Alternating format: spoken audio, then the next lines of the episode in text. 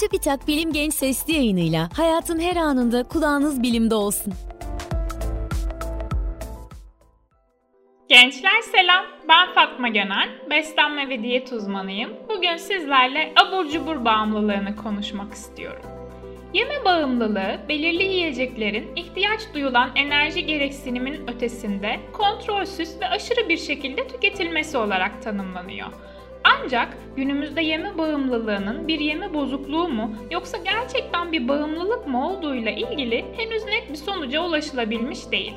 Yeme bağımlılığı olarak tanımlanan durumun davranışsal bir bağımlılık olarak sınıflandırılabileceği düşünülüyor. Yeme bağımlılığı kavramı ilk kez 1950'li yıllarda ortaya atılmış. Ancak özellikle 2003 yılında Dünya Sağlık Örgütü'nün obezitenin küresel ölçekte salgın boyutlarına ulaştığını açıklamasıyla bu kavram daha sık kullanılmaya başlandı. Araştırmalar bazı besinlerin beyni diğer yiyeceklere göre daha farklı etkilediğini gösteriyor. Özellikle işlenmiş, şekerli ve yağlı yiyeceklerin fiziksel bir açlık olmadan ve aşırı tüketilmesi durumunda beyindeki ödül sistemini harekete geçirdiği, bu yiyeceklere tolerans geliştiği ve sonrasında yoksunluk belirtilerinin ortaya çıktığı gözleniyor. Yeme davranışının kontrolünün kaybedilmesi sonucu yeme bağımlılığı oluşturan besinler giderek daha fazla tüketilmeye başlanıyor. Bu durumda beyin dopamin adı verilen bir madde salgılıyor.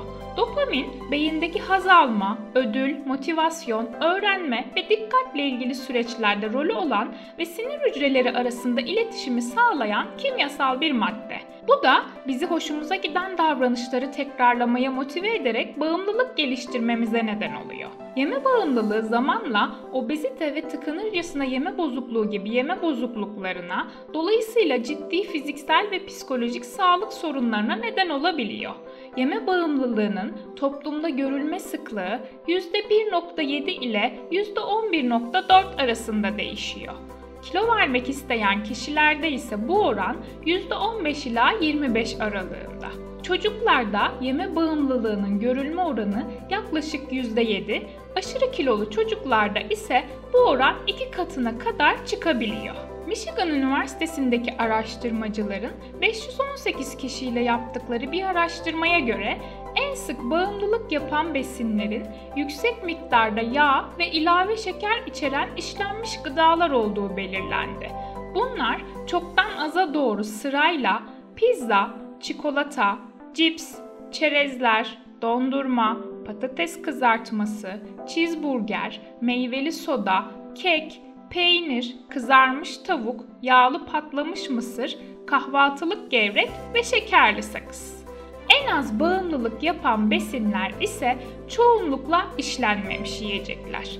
Bunlar ise azdan çoğa doğru sırayla salatalık, havuç, elma, kahverengi pirinç, brokoli, muz, somon, yağsız ve tuzsuz mısır, çilek, granola, sade kraker, simit, tavuk göğsü, yumurta ve fındık. Peki abur cubur neden çok fazla bağımlılık yapıyor? İnsanlar genellikle çok tuzlu, tatlı ve yağlı besinleri seviyor. Ayrıca bu besinler yüksek miktarda kalori içeriyor ve önemli kan şekeri dengesizliklerine neden oluyor. Bunlar yeme isteğini arttırdığı bilinen faktörler. Bununla birlikte yeme bağımlılığı davranışına en büyük katkıyı insan beyni yapıyor. Beynimizde yemek yediğimizde dopamin gibi iyi hissetmemizi sağlayan kimyasal maddeler salgılayan bir ödül merkezi bulunuyor. Bu ödül merkezi vücudun ihtiyaç duyduğu tüm enerjiyi ve besin maddelerini almak için yeterli miktarda gıdanın tüketilmesini sağlıyor işlenmiş gıdalar ve abur cubur yemek işlenmemiş gıdalarla kıyaslandığında beyinde ödül olarak algılanan kimyasal maddelerin daha fazla salgılanmasına neden oluyor. Bu durum bu tür yiyeceklere olan yeme isteğini arttırıyor. Yani bizi hoşumuza giden davranışları tekrarlama konusunda motive ederek bağımlılık geliştirmemize yol açıyor. Bu döngü ne kadar sık tekrarlanırsa bağımlılık o kadar güçleniyor ve her seferinde mutlu hissetmek için ihtiyaç duyulan yiyecek miktarı artıyor. Örneğin önceden 3 top dondurma yeterliyken aynı şekilde iyi hissetmek için 6 top dondurma yemek gerekebiliyor. Yeme bağımlılığında az miktarda, örneğin küçük bir dilim pasta ya da birkaç tane tuzlu fıstık yiyerek beynin ödül olarak algıladığı hisse ulaşmak neredeyse imkansız. Peki yeme bağımlılığının belirtileri neler? Yeme bağımlılığı tanısı için henüz yaygın biçimde kabul gören belirtiler tanımlanmış değil. Ancak bazı ölçütler bulunuyor. İşte yeme bağımlılığı görülen insanlarda yaygın olarak rastlanan 8 belirti. 1. Doymuş hissetmesine ve besleyici bir yemeği yakın zamanda yemesine rağmen belirli yiyecekleri yemek için sık sık istek duymak. 2. Bu gıdaları yemeye başladığında kendini engel olamamak ve genellikle planlanandan çok daha fazlasını yemek. 3.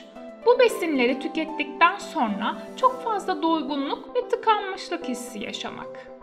4. Bazı besinleri tüketirken devamlı suçluluk duymak, buna karşın kısa süre sonra kendini bu gıdaları tüketirken bulmak. 5. Güçlü bir şekilde yeme isteği duyulan gıdaları yeme konusunda sık sık mazeretler üretmek. 6. Yemeği azaltma veya durdurma konusunda başarısız girişimlerde bulunmak.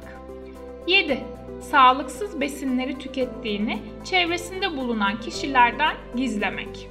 Ve son olarak fiziksel sağlık sorunlarına veya kilo alımına neden olduğunu bilmesine rağmen bu gıdaları tüketmeyi kontrol edememek. Bu belirtilerden 6 veya daha fazlası bir insan için geçerliyse uzmanlarla görüşülmesi öneriliyor. Peki yeme bağımlılığının üstesinden nasıl gelebiliriz? Yeme bağımlılığının üstesinden gelmek için gerekli durumlarda psikiyatrist, psikolog, endokrin uzmanı ve beslenme uzmanından yardım alınması gerekiyor. Yeme bağımlılığına yönelik psikolojik destek alan kişilere yeterli protein almak, sebze ve meyveleri daha fazla tüketmek, sağlıklı yağları seçmek, öğünleri ve bir günde yenilecek gıdaları önceden planlamak gibi bilinçli beslenmeye yönelik öneriler veriliyor. Ayrıca beynin ödül merkezinin nasıl çalıştığı ve kontrolsüz yeme ataklarıyla nasıl baş edilebileceği ile ilgili bilgilerin anlatılması, yeme bozukluğu olan kişilerin streslerini yönetmelerine ve uyku kalitelerini arttırmalarına yardımcı oluyor. Benim bu bölümde söyleyeceklerim bu kadar. Bir sonraki bölümde görüşmek üzere, hoşçakalın. Bilim Genç Sesli yayınlarını SoundCloud, Spotify, Google ve Apple Podcast kanallarımızdan takip edebilirsiniz.